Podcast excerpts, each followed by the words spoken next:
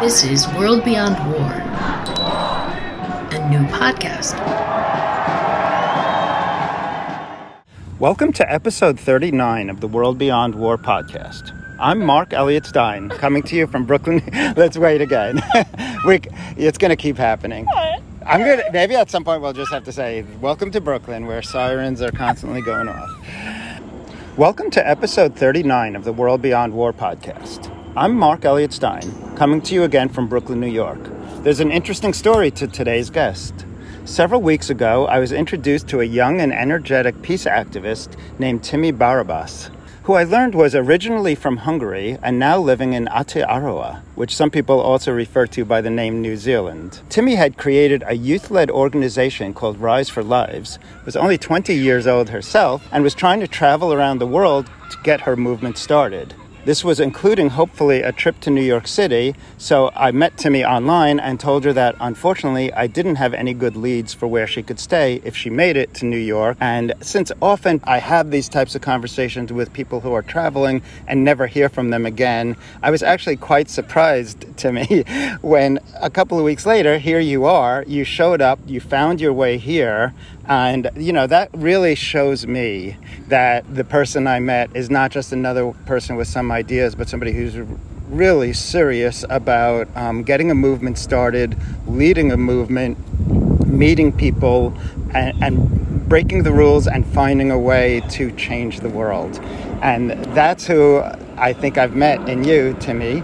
Um, so I'm very excited to interview you for the World Beyond War podcast. The other funny thing is, when you arrived in New York, it turned out that you are staying with some friends one block away from where I live in Flatbush, Brooklyn, um, literally a block away, which, when you consider how large the city is, is an amazing coincidence. For this reason, I thought it would be fun to try something I've never done before and do this interview outdoors. So, Timmy and I are here in Prospect Park. It might be a little noisy. You might hear some sirens or airplanes or helicopters, but we're gonna we're gonna have fun with it and see how this goes. So, hello, Timmy, How are you?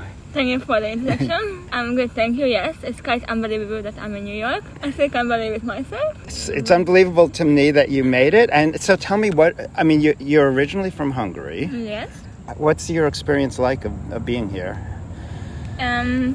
Well, to be honest, it's a lot better than I expected. Okay. It's like I, in in like New Zealand and Hungary, I heard, I heard that like people in the US are quite different, and mm-hmm. that it's like a very different place, and people don't feel safe here. But when I came here, it's just like whoever ev- and everyone I asked people were very helpful and kind, and I felt quite safe, which is like I don't expect that. Mm-hmm. So I'm very happy with how things are so far. I feel home here. Nice. Tell us what is Rise for Lives? What are what is it you're doing? Who are you and why are you doing this and what is it that you're doing? Um, so Rise for Lives was started in 2020. Okay. So during my high school years, 2 years ago. two years ago, and basically it's um. So the way it started is um, I was I was very active in the climate space for like since I was 16, and during my during 2020. I, I mean, it actually started like years earlier, like when I was 16. Mhm. Yeah, should I just share my story?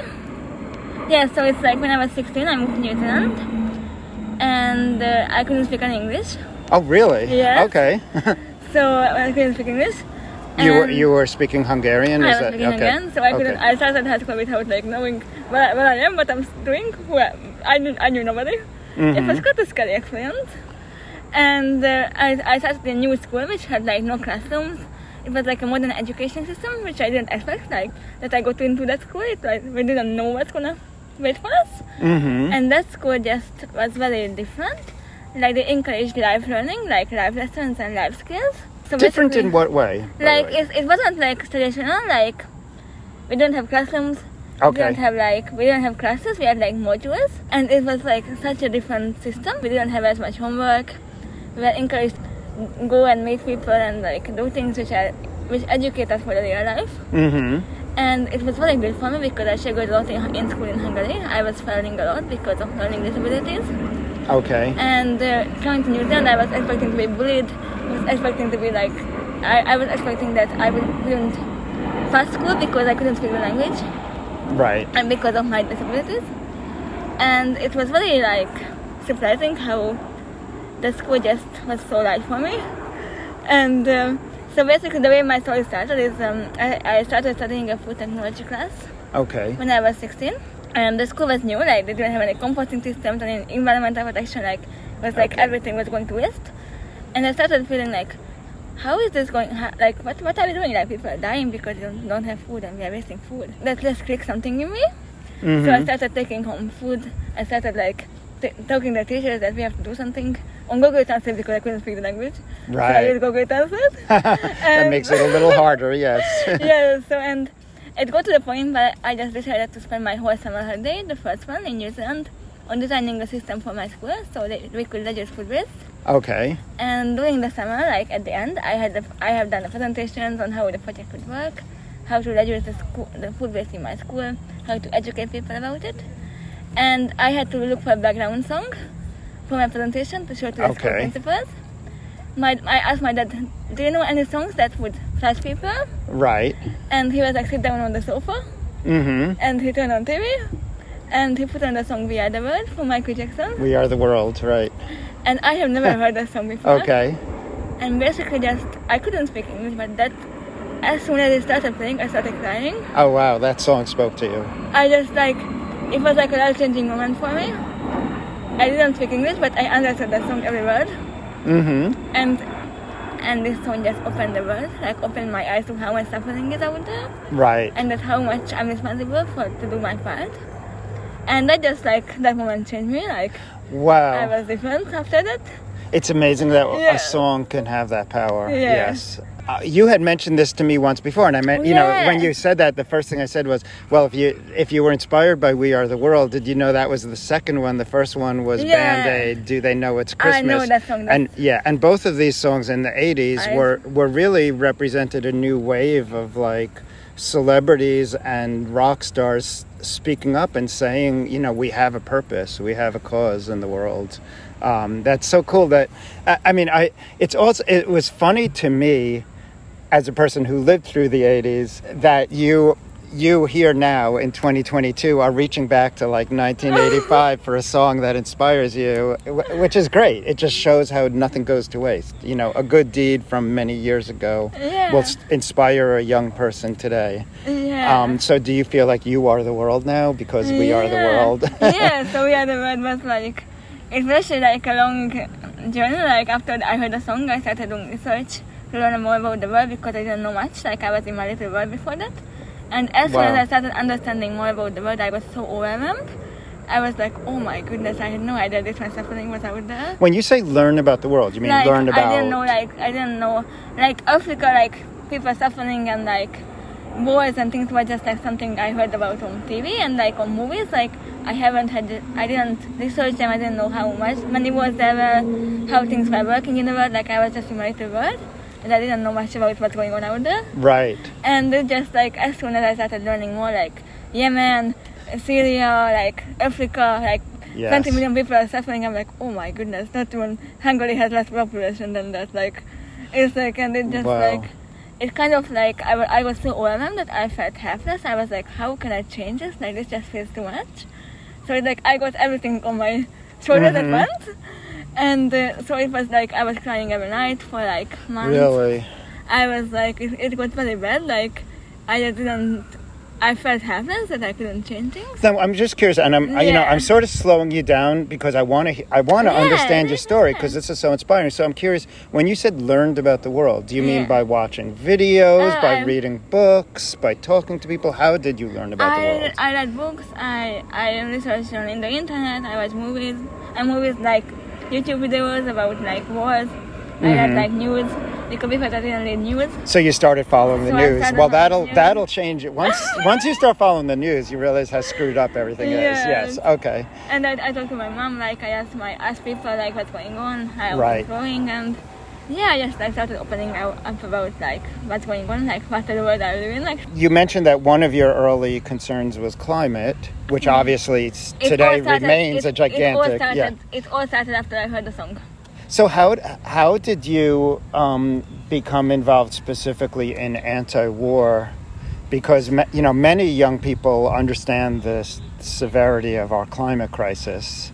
But how did you how did you start learning about global conflict and Um, war? this way, like the first time after I heard the other word, the first thing I did was like learning about wars. I started learning about wars because it, it sang about wars, like it was the whole purpose of the other word was like wars and hunger. Right. So I started Wars learning and about hunger, wars and yeah. hunger, and that was like my main calling, like to help people.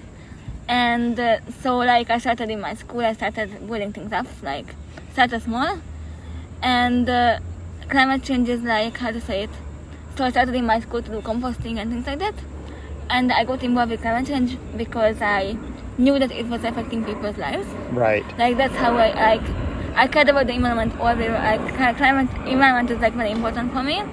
But for me, it's like the was like that. It's it's making people suffer. Right. So it's kind of like worse and and and hunger. It's making people suffer. Right. So I was just like, we have to stop this because if we don't stop this, more people will suffer. So I just, um, as I got more known, known in my school, like because of the things I have done in my school, people started reaching out, I was like, can you come for interviews? Can you talk to this person, that person? And then just like it got bigger and bigger, and it got to the point where I just took charge of the whole my whole region to like organize a climate change for Greta's movement. Did- And yes, Did so- you always know that you were a leader? Like that you were okay. I in my in my in my in my school in Hungary, I was like very I was bullied a lot. I was like physically bullied, mentally bullied. I was failing school because of my disabilities, and it's like I, I had like a very hard time for like many years of my If I can ask you, you mentioned Yeah. disabilities. I don't know actually what you mean. What do um, you mean? it's like um. I don't like talking about it, but no, Okay. I will. So, like when I was young, I had like a very serious illness, Okay. which I almost, which made me die almost. Oh my gosh. Okay. And uh, I wasn't supposed to survive it, but I did. oh, so okay. like it, it resulted like uh, it resulted like my brain just uh, yeah I had some problems with my brain and even though I I became healthy like luckily it still like it still has some effects wow. on me yeah Okay.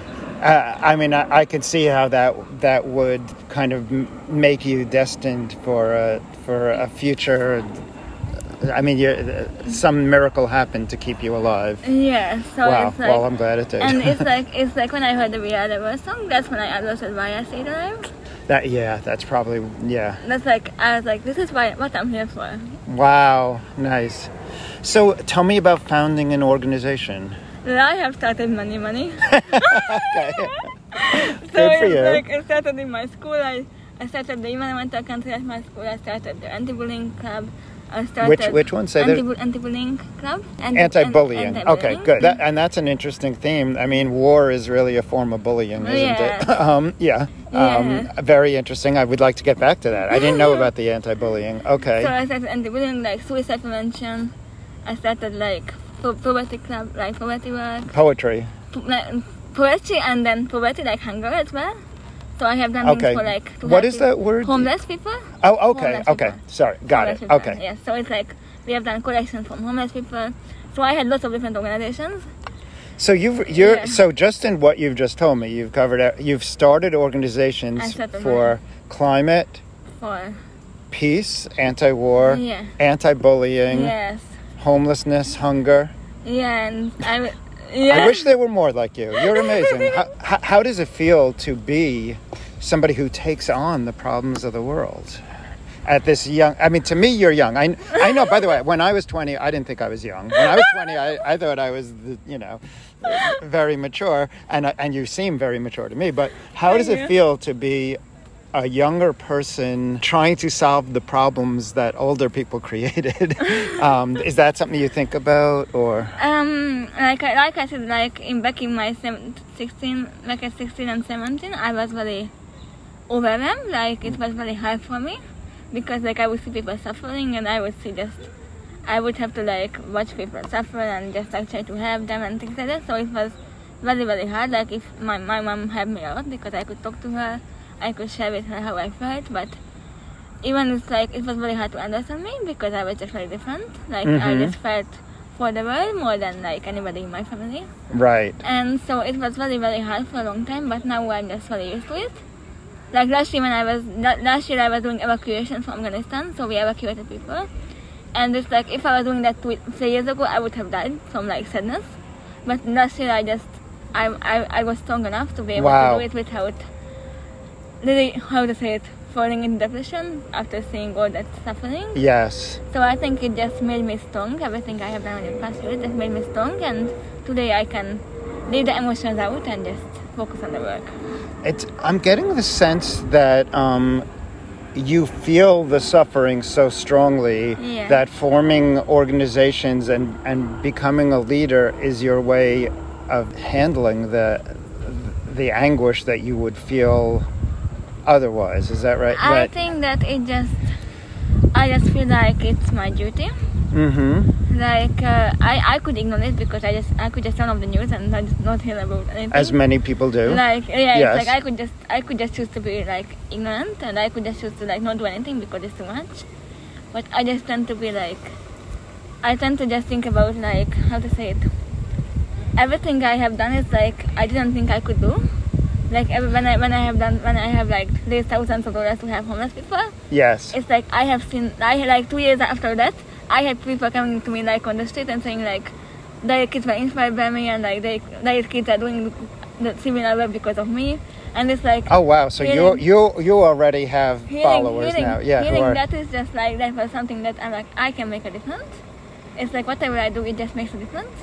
And now it's just no matter what I do, I just know that no matter how small it is, it makes a difference, and it makes me feel like my life is meaningful and that I'm living a life which I'm supposed to. That I is mean- so awesome. I, I, I would have to say I relate. I, I relate very much. Um, so, what do you actually do in these organizations? Like, for instance, the, the organization Rise for Lives. That's the one that when I met you, you I you know I heard about that when I saw the website. The website, by the way, is very impressive. It's Thank not. you. Did you do that yourself or? Uh, I had I I had like I we, we discussed the main things need to be done, but I had people who I had my team members who edited it. That's uh, actually that sh- proves you're a leader because the the wrong answer would be, oh yeah, I do the website myself, I do social media myself, I do publicity myself. No, the the right way to do it is to form a team Yeah. and have somebody else. Yeah, wonderful. You you really seem to know what you're doing, and that's that's cool. Um, th- so w- what does Rise for Lives do? So um, like I started that for lives in 2020 with the hope to educate people about the war in Yemen because in New Zealand nobody heard about Yemen. And the way it like basically started is um, I have started seeing uh, like about Yemen on Amnesty. Mm-hmm. Like I have, I have started seeing like ads on social media. Right. And I have not heard about Yemen before that. I went to my school and asked like, "Hi guys, do you know about Yemen?" Nobody even knew it existed. And I was like, "Okay, this needs to change." Wow. Now, when you mean they didn't know the country of know- Yemen didn't know- like, existed, or they didn't know the didn't war know existed? country, yeah. Neither. Right. They don't. Yeah, yeah, how can you know a war is going on in Yemen if you don't even know there is a country called Yemen? Right. Yeah, Yes. so it's like I was like New Zealand needs to get more young leaders in in free section because they just not enough knowledge about wars. That's a lot for lives. With the hope to like organize a big big march for Yemen so we could like get so that's how it started. And um, so our our focus for the first few months was Yemen. So we ran a national peace march for Yemen in New Zealand in 2021 in February okay. which was like very successful. We had like hundreds of people coming. We were invited to the parliament. We, we were in the news. Even the UN, the UN, even the UN amplified us. Nice. By the way, is New, Yeah. is the government of New Zealand a party to the war in Yemen? Um, it's a hard question. Like Yeah. they they have some humanitarian assistance, but I don't think they are doing any, enough to like actually help in the war. Okay. They are just trying But to. hopefully, I mean, here in the United States, unfortunately, I uh, we are a. I consider that our role in the Yemen war is to profit off of weapon Of sales. Point was to like. So there were lots of companies in, in New Zealand who were profiting from the war. Like, Got it. and the, and it turned out that like something leaked and some information came out that the company was profiting from from the from the war in Yemen, and it was just a big big big thing, and we, we were as a government to like do an uh, inter, independent inquiry into what companies are profiting from the war and stop this. That was one of our dem- asks to the government to like actually find out which companies are benefiting, Nice. and the other one was like to send more humanitarian assistance and taking more refugees, and to also what is that? To also just send more diplomatic personnel so the war could be stopped. So we had like a few asks. I, I don't call them demands because we are trying to be peaceful and we try to just Right. we try to work together with people in power. Like that's just my way of doing things. So we're just like asking them to do this, Right. this, and we were like going to them. We were talking to politicians and things like that. So yeah, those were the main. And what role did you play in this peace I was march? the I was the whole. I, I started the whole. you started I it. coordinated it. I Wow. Okay. I like my organization that last for lives. I started last for lives, and under that we organized the peace march. Wow. See, it's, you- you're a very you're a modest, humble person because you said there was a peace march. I didn't realize you had started the peace march with hundreds of people. Well, that's that is freaking amazing. I mean, good for you. Wow. Okay. Um, And how did how did how did the people in your life react when you started doing this? Like, was Oh. so yeah, I'm just really that nice thing that we started from that, but I, now it's. now we work with like lots of words and lots of different things. So that Right, was it's a that lot was of the different start. things. Oh, but that now was we focus on more things, not just Yemen. That was just I was that's what I was saying. yes, wanted to make sure. Yeah. So um, oh, that's a hard question. Like, actually, that's like a very good one because like uh, I was have hoping to take action for peace, like for years, like since I was six, since I heard the other word. But uh, my family and people in my life, they were just like, it's very dangerous. Don't do anything. You know, people profit from wars, and you shouldn't be like doing this because it's very dangerous. So I was kind of scared as a young person to do it. Like I was scared to take action. I was hoping to start a movement for like ages, but I just went to the climate space and I just forgot about it because I just felt like it was too scary for me to take action for this. right. Because all I It heard, is scary. Because all I heard was just like it's too dangerous, it's too everything. Now, what would be an, an example of danger? like um, let's say um, like uh, my family do my family like um, my parents ran a business in Hungary for like 20 years and they are very like knowledgeable about how things work in the world Right. and uh, they were just like they, they heard about lots of activists who were hurt yes. and things like that? Yes. and I don't I, I don't know if it's because of those things or it was just an accident or things like that but they just took it as a way that it's dangerous to take action for peace right. and it was kind of like a one, one-sided view. And because I was young I couldn't understand that. Like I was thinking that it's dangerous. I just accepted what the adults were saying. And I, I, I, I if it if I could go back I wouldn't have accepted it Right. I would have started a lot earlier wow. Good for you. but so Yeah. they didn't they weren't happy about it at all like they were very against I mean not against my mom my mom always supports me but she, but they were quite they were like don't, don't do this like focus on climate change Right. they were just like not not not in- not in And you were like, nope, I'm doing Oh, it. yeah, yeah, yeah. yeah, yeah, that's basically it. I was just like, Yeah. okay, it's time that I just, yeah, Yeah. I'm doing it, whether you like it or not. and then they just started to like, yeah, get used to it, and now they just trust me and don't ask me anything else. Very cool. Would you mind uh, if I I want to cover, you know, a few things in your life? okay. You are the first person on this podcast from Hungary. Yeah. Um, and I really, one thing I really value about this podcast is I talk to people from different parts of the world. Hungary is very much a flashpoint in the world right now. Um, for one reason, here in the United States, and I wonder what your perspective is on on this. You know, many people who are, let's say, Trumpists who who follow Trump consider Viktor Orban to be a model for for a new kind of you know I guess we could call it global fascism, um, and he's actually been celebrated by by people in the Republican Party and on Fox News. I'm not sure you know you not being from here. I'm not sure how much of this has translated to you, but. I, I'm really interested in. Um, t- can you tell me?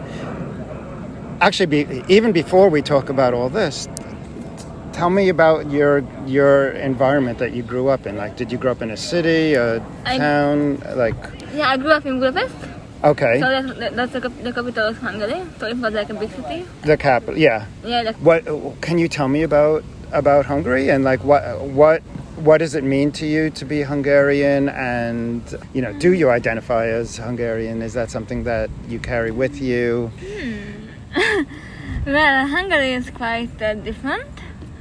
Like politically, it's very, it's very very hard to be an activist. Like that's why my parents were just kind of very worried because they grew up in Hungary. that's where you got the Hungary, impression that it's dangerous to be an And- activist and, yeah, and it's like it was very, like uh, very hard to do, like lots of complicated systems, lots of like politically, lots of corruption, lots of politi- political things. Like even in, even if you run a company, you have just so much to worry about. Like you just can't even focus on your job because there's just so much paperwork, so much to focus on. It takes like ages to just like start a foundation. Like you just, it's very, very, very, Really? very different. Like very bureaucratic and very corrupt. The whole country, like not the people but the government, of course. And so I think it was just very. I uh, how I would say that it was just very different to like New Zealand. Like it was very very very different.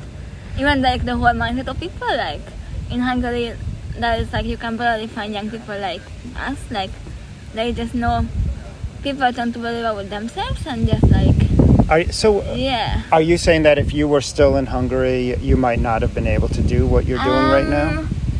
I think I wouldn't have had the outside inventions and outside things I have seen in New Zealand in Hungary. I think I wouldn't have gotten those how to say information or, or those impressions or those Right. things that I have been able to see and hear about in New Zealand because in Hungary it's just no, not much talk about wars and not much information. They just seem to focus on Hungary and that's it. Right. Um, now, have you dug back into the history of Hungary's Soviet years when it was under, you know, behind what's called the Iron Curtain, um, and was under, you know, Soviet domination? It's it's interesting for me to hear you say that things are bureaucratic, that there's a lot of paperwork, because when I grew up, you know, during during the time when I was learning about the world, Hungary was was very much behind the Iron Curtain, and the impression of all the countries in Eastern Europe was that there's a lot of paperwork and a lot of bureaucracy. That's kind that was kind of the image, but we believed that it was because they were communist countries now Hungary has had a rev- has had a revolution. You know, I'm not sure. I shouldn't characterize it. You're from Hungary. I'm not. But Hungary, a lot has changed, and yet what I'm hearing is that there's a lot of paperwork and a lot of bureaucracy. Yeah. So, uh, would you say that? uh, How would you characterize the the government there? How would you characterize it? Is it a democracy? Is it Um, um, but it, I, I think like when I lived in when I lived in Hungary, it was a lot worse than it is today. Okay? Like uh, when I lived in Hungary, you couldn't like if you protest if you went to a protest, you could get like gas like tear gas, and Right. you could like you could get like bans and, and you could get even hurt. It was a demo it was a democracy always in my lifetime, but it was like it didn't really feel that way. okay. Like, you can of course vote and you can protest, but it wasn't, it just wasn't safe. And like if it went against the interest of, you know, yes. certain people or government or whatever, it was just not safe. But now when I went home, actually, I have seen that it's different than it used to be. Like now, young since the, since the movement started for young people, like the climate movement, like I heard that they could protest, that they could get permission to protest, and it actually got better than it used to be. Nice. Okay. Now, would you would you say that things have changed in, with the government under Orban? Um, I'm not too sure because Orban has been the minister when I was when I was younger. So Okay. Orban was like uh, he he's the only person I remember. There was somebody else before before him, but I was very young, so I didn't follow what he was doing. So Orban was like the only president I have seen. Okay. Really. Okay. And I have to confess, I don't know as much about the his, the recent history of, of this country Yeah, as Orban, I should. Orban so- was like Orban had been the president for like over ten years. Okay. Um, what would you say is the Hungarian people's sense of who they are in the world? Like, are, are they proud to be? uh, who, Most of them want to live. oh, wow. Okay. but I wish our listeners could see your face when you were like, hmm. um, okay, I didn't know that. And is that for economic reasons? Yeah, it's just or- it's just very hard. Like it's like even to like the Hungarian, you have to like work very very hard and very much to like even to get, to travel to be able to afford it, and it's like you have to pay lots of tax. I mean, like in most countries in Europe, but it's like yeah, just the whole how to say it like the whole money system is just very like nothing like you can't even compare it to like the US because it just you literally like couldn't afford like to live here from like Hungarian point for a week because it's like you have to work so much to like make how to say it to make it up, you know, make Right. up for the US dollar. I don't know if I'm making sense, but Yes, the whole yes. point is that like people just don't like see a future for their kids. Like lots of kids, they send kids like overseas or they they move overseas for so their kids would have a better future because like they see that there is, they can go nowhere with Hungarian a degree, a Hungarian degree. Like you will go nowhere with a Hungarian degree. You know, it's like most people want to. Lots of people like when I was younger, it was it was different. Lots of people couldn't speak English. Like people couldn't speak English, so when they have the, when they had a degree, they couldn't do anything with it because it was like a Hungarian degree. Right. But actually, so yeah, I would say people like to move out because of their kids' future, because of job opportunities. There is not enough job opportunities. There is just no way out. I would say like they, they don't see the future to like they don't see when they will be to work less because even they like even the when you get older and you retire, you can't even survive from the money that you get. wow. Okay. Yeah, so it's just like it's really there is no future view. Would you would you Yeah. say that? Um, I mean, here in the United States, I would say we definitely have a class a class divided society. I mean, even here in Brooklyn, you know, on one side of this park is one of the wealthiest communities in the world, Park Slope, which is the other side. Side you and I both are on is not not quite the the wealthier side, but you know, and, and then there, right here in Brooklyn, we we can see examples of extreme poverty. And, and some of the wealthiest communities in the world. Is Hungary like that? Yeah, I would say yes. Like uh, there are lots of wealthy people, and they own they own like almost a lot, a lot- they own a lot of Right. Hungary. Like there's like I won't say their name, but it's like there is like one person who is very rich, and he just bought like all the hotels in Hungary, like almost all the hotels. And it became so expensive to go to like on holiday to like a nearby lake or like a nearby holiday place because they just bought everything and it just made it so expensive that it just people can't afford to travel within the Right. country itself. So I would say that lots of rich people, ex- like lots of rich people exist, but they don't go close to the poor people. Like they, they tend to just live in their own areas and their own. And that is like here. Yeah. Yeah, I mean, they- like here in New York City, that, yeah, the, the, there are different class class divided communities that simply don't mix and often never meet each other.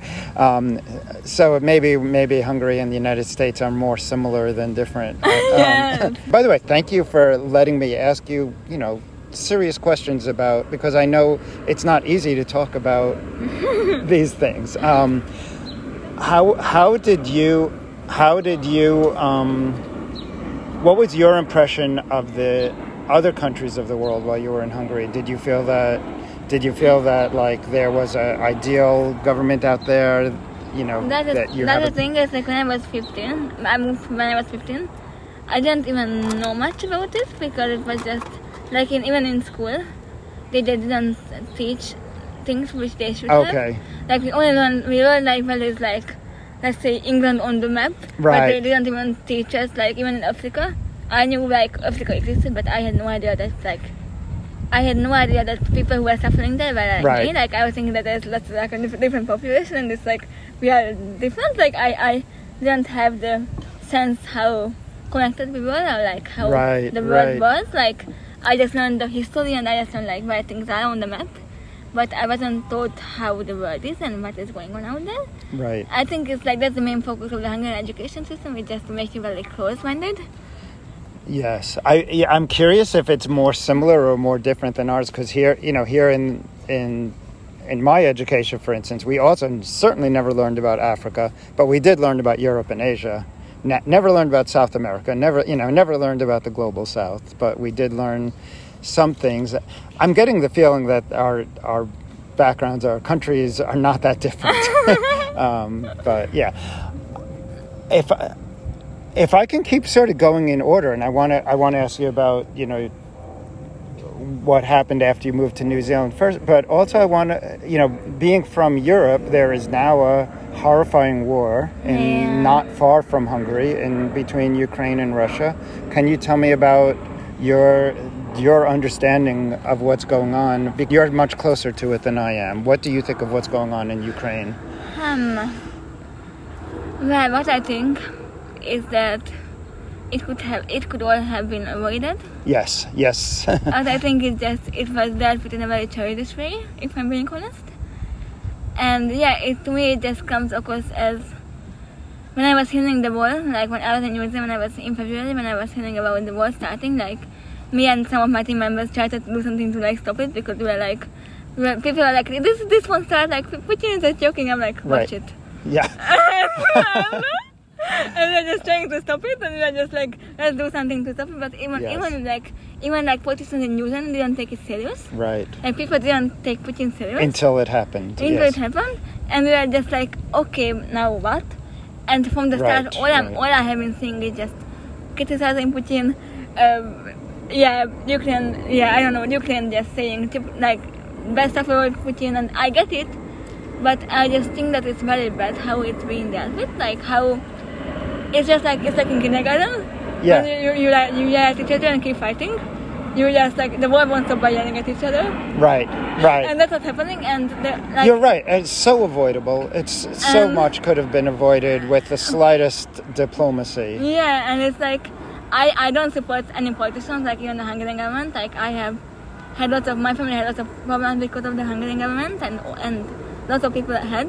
But in this this particular scenario right now, I support how Orban is dealing with this because I think he is the only like from what I have seen, he is the only person who actually says this needs to be dealt with in a diplomatic way and this needs to stop.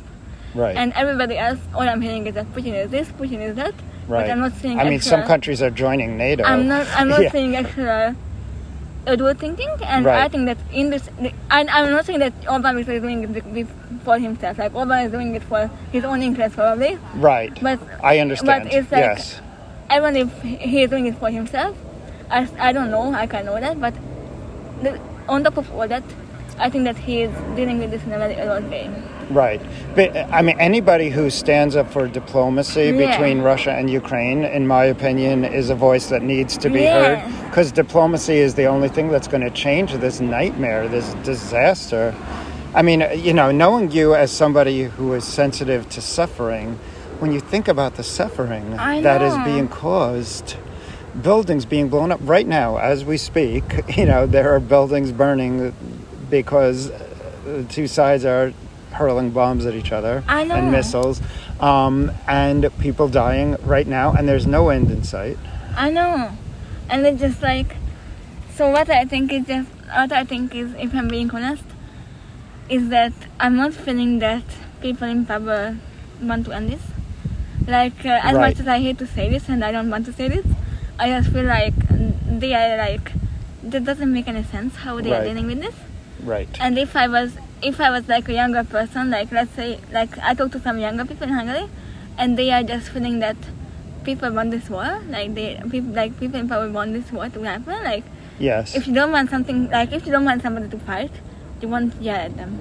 Right. You want you know it's like all people in power are doing is criticizing Putin and as much as he deserves it because he's killing people, Right. this is just one side of the story. Right. And I don't care who is wrong and who is right. I don't care all I care about is the war ending. Right. Right. Well, you know, you you talked about kindergarten. You said this is like kindergarten. Yeah, it is. in, a- in a way, it's worse because in kindergarten there's there's no profit motive. I know, I if know. a, if a kid in kindergarten smacks another kid with a lunchbox, you know, that's not there isn't another kid make getting rich off of that. Yeah. But in this case, I mean, I I I certainly see the profit motive both for fossil fuels, Nord Stream 2, you know, was a big part of what led to this war, sanctions. Um, yeah, I, I mean, as I see it, this is an economic war that turned into a physical war that is Yeah. murdering people. I I have to tell you, Timmy, you you you get it. you know, you really get it, and that's amazing. And I, you know, I'm so as. And by the way, when you talked about how you and your team were desperately hoping to, wishing to stop it as it was happening, how do you think it felt for us at World Beyond War? Here we are. We're an organization whose entire purpose is to uh, turn back the tide of war. And in January and February, a, a major war broke out in Central Europe for the first time in decades, and we were unable to do anything but speak. You know, thank God we still have freedom of speech, um, but uh, it's a horrible feeling of powerlessness to be an anti-war activist as an entire continent breaks out into a new war. I mean, I'm not telling you anything you don't know. Do, do, do you feel despair about this? You know, as I do. Like how, like, do you? How do you deal with? I think that um, I I I cried a lot at the start, but yeah. it just means like I just I go to a point where I just cry once and I just get up and do something. Right. Like that just means like I don't crying don't, don't happen. Right. Really. Cry, and that's what I'm telling myself. It's like crying and complaining and hiding out on the bed won't help anybody. Uh, Instead, you're gonna It's you're gonna I'm take just like- action. you're gonna I do was stuff. like, I was telling myself, okay, I'm gonna do everything, everything I can, like everything, everything in my power to stop this war, and I'm not gonna, I'm not gonna stop until I have done, I, I have contributed something major to end the war. That's the way to do it. And you will make a difference. It does make a difference. You know, it's it, it is a horrible feeling of helplessness, but let's remember every single person we talk to, you know, you may you may have a conversation with somebody and not even realize that you've changed their life. But you know, so I'd like to now hear about um, going to New Zealand. What was it like going from Hungary to New Zealand a, as a aware, conscious person? What was that transition like?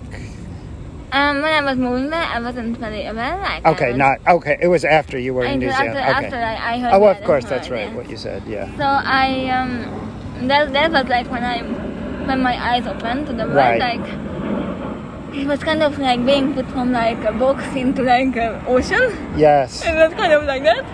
So it's like I just uh, I was very it kind of opened my whole opened the whole world for me. Like I started understanding different cultures, meeting new people, learning a new language, and understanding more about the world. So I think it was just very eye-opening Mm-hmm. and very life changing that I had this opportunity. Like I'm very grateful that I had the opportunity to move to New Zealand because it just yeah, it was basically just like me seeing a side of the world which I have never seen before. Right. Uh, so I'm curious. Like, do you have a a group of friends who are as dedicated to this as you are, or have your activist team members become your main friends? Or you know, I'm curious. Like, what is it like balancing a a social life with Oh being an gosh. activist? That's like my, my weakest skill. it's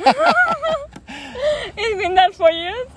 Um, I, I, I have I know some people and I, I know like lots of people like from all around the world and New Zealand and Hungary, and I have friends like I have friends and a few close friends, and I have like adult adult I have adult friends as well. And but in I mean I mainly meet them through work, like I mainly work with them, and that's how we become friends. But it's like once I stop working, it's very hard to keep in touch. right. So it's like what I find is like I just work, like I have to work a lot to make things work, and I just don't have the time like to even to like reply back to people. Like sometimes I don't get back to people in, in, in like two weeks, Right. and it just like I just don't. I see how busy you are. Just trying to I make plans with you for this I- podcast. I, I see. You're, yes, you are all over the place in a good way. That's that sounds like a yeah. You so it's you like don't stop. Yeah. so it's like it's it's very hard. Like I have I have felt very sad about this for a long time because I tried to balance balance it, and I just couldn't. So I had to like make a sacrifices and just. I have a few close friends who I I hang like I visit once a month, so like we talk. But only like most people I only talk to like once in a few months or like meet or we work together. But I wouldn't say that I have time for like a very very huge group of friends, and I don't think it's needed. Having a few people who you can count on is, is enough. Yeah. And it's like I know some people like even these people I'm saying with like they're not friends. I wouldn't say they are friends, but people they are people who I can count on like Right. on connections. Allies, partners, Yes. team members. Yeah. So Yeah. it's like I try to be good with everybody and I try to develop connections, but it's like I struggle to keep up with things. I just struggle to keep up with communications and things like that because I just don't. There- There's just no time or energy. Right. Do you feel that time is is one of the hardest things? Like, are you are you the type of person who always has more to do than you have time Oh to do? yeah, yeah, Yeah. yeah, yeah, yeah, yeah. For sure. I wish it wasn't the case. yes. um, I would like to know about the types of people you're meeting. Like what you're doing is you're go you're going around meeting people. This is how I met you. I met you through Liz, right? Liz Remmerswaal Hughes, who is, by the way, she's a wonderful contributor to World Beyond War. She's a board member. She's She's, one of the first people who was on this podcast, by the way. She's amazing. Yeah. So you, it was through her that I met you, and I'm imagining you meet lots of people through lots of people. Tell me about the what is it when you like, for instance, you're here in New York Mhm. to to get. I'm, I think, as I understand, to get your movement to the next level. Is that right? Um, so I'm here because of one of my projects. okay, We are creating a youth peace solution day for Ukraine, which is going to be listing solutions to end the war in Ukraine. So this is like a new peace day, and when you say we, who is we? like my team. Rise for Lives. My Yeah. team and our partners. Okay.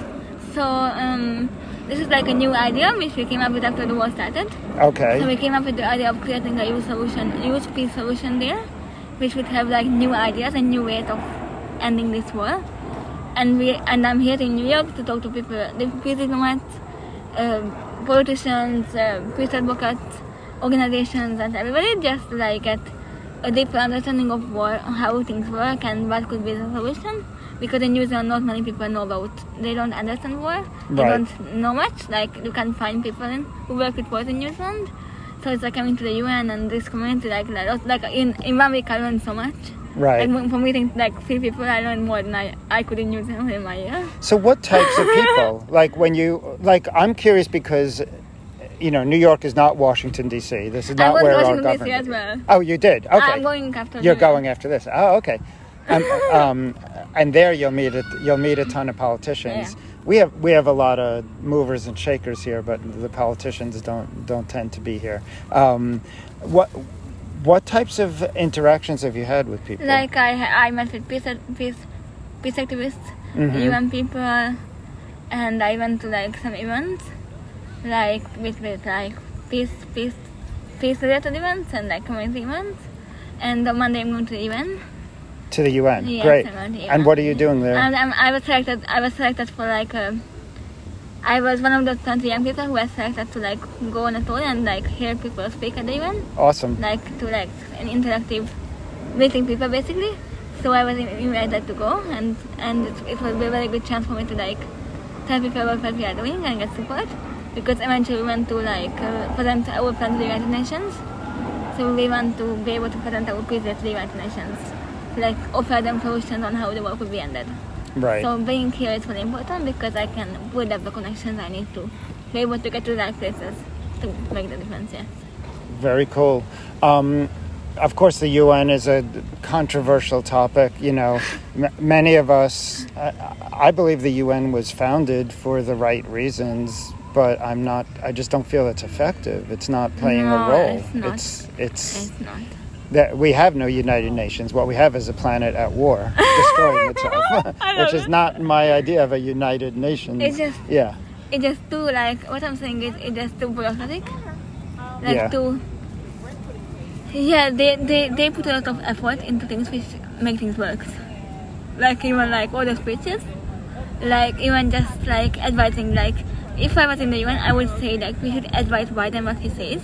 Because Right. the things that he's saying just making things worse.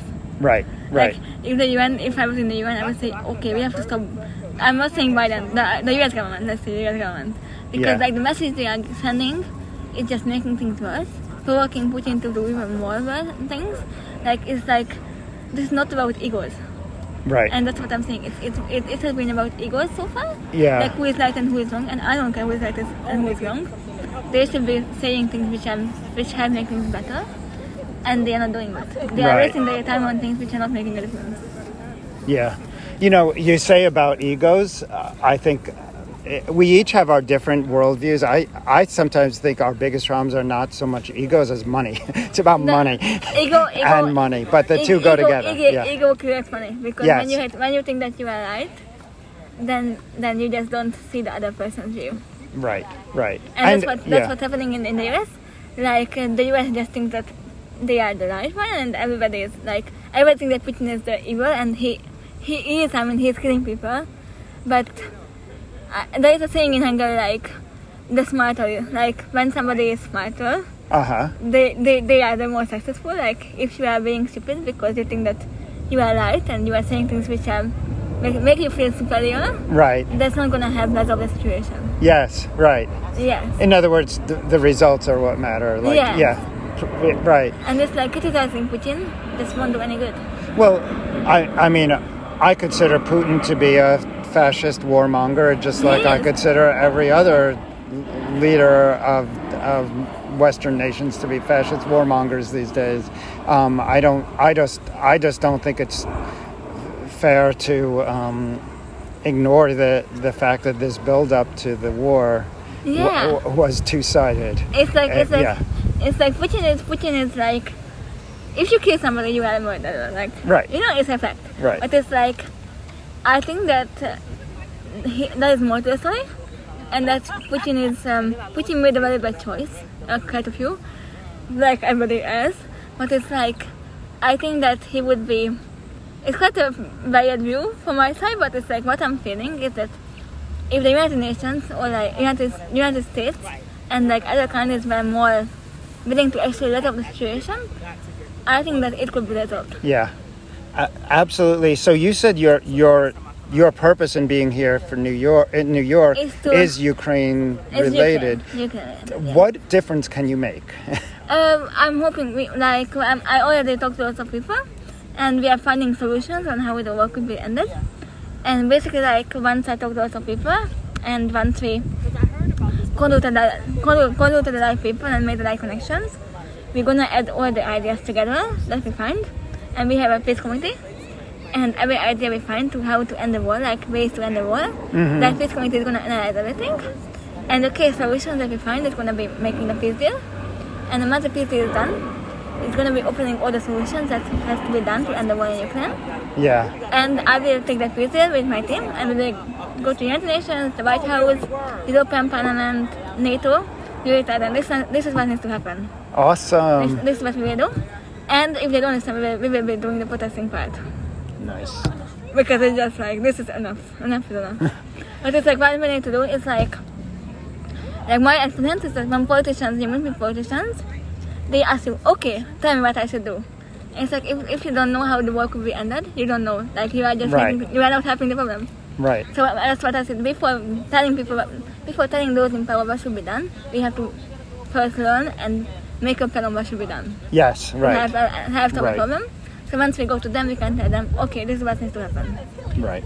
Well, to me, I have to say what you're doing is amazing. It's so inspiring. Thank you. And even more important than telling them what to do is simply showing up as you're Yeah. doing. Showing up, saying, I'm putting my life here, I'm putting my body here, I'm putting my time here to end this horror.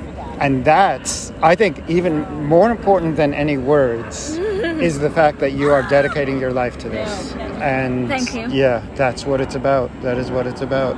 Um, you know, I think we've had pretty good luck taping here, recording here outdoors. Um, it's getting we're getting to lunchtime and it's getting it's getting noisier, so we probably should wrap up. Are there any topics I haven't asked you about that you think would be good to you know things you want to talk about to the listeners of this podcast? Um, I just want to say that I think what I have been saying is that um, people feel very helpless.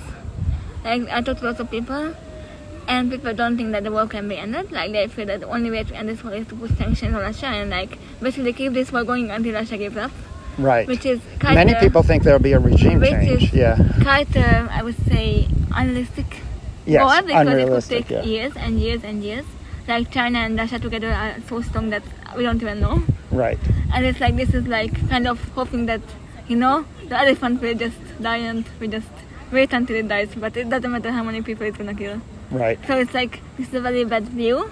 We can't be waiting until you know Russia feels that they will give up because it could take years and it could take so many years. And when it takes years, it's going to take lives. Yeah, so that's what I'm saying. Yeah. It's like my whole point is I want people to change their view, and I want people to focus on just focus on what could be done because I feel that people have lots of good ideas, and if they open their mindset and they start to like think and start to put effort into it, anybody, even like a kindergarten child, could find a solution that could help make all the difference.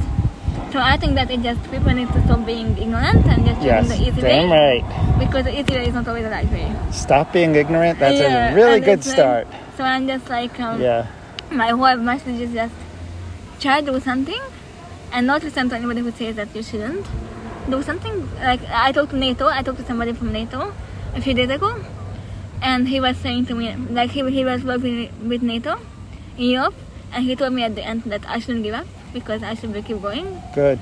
Good. And it was very nice to hear from somebody like that. Yes. So it's like you see, it's like nothing is impossible, and if we are willing and if we are open-minded and if we don't give up, I believe we can all make a difference, and we just should.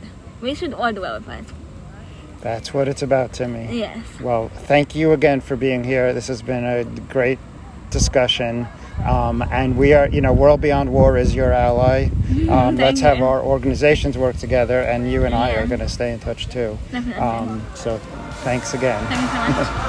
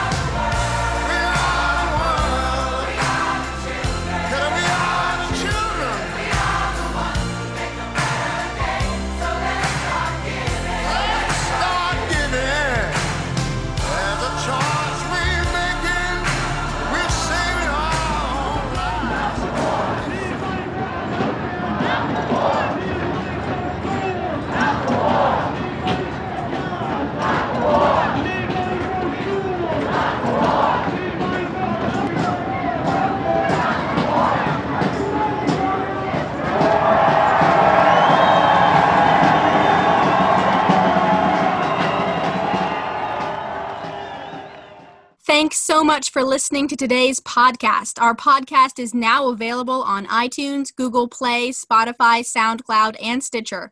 Don't forget to give us a rating. Visit worldbeyondwar.org to learn more about the social and environmental impacts of the war machine and get involved in the movement for a world beyond war.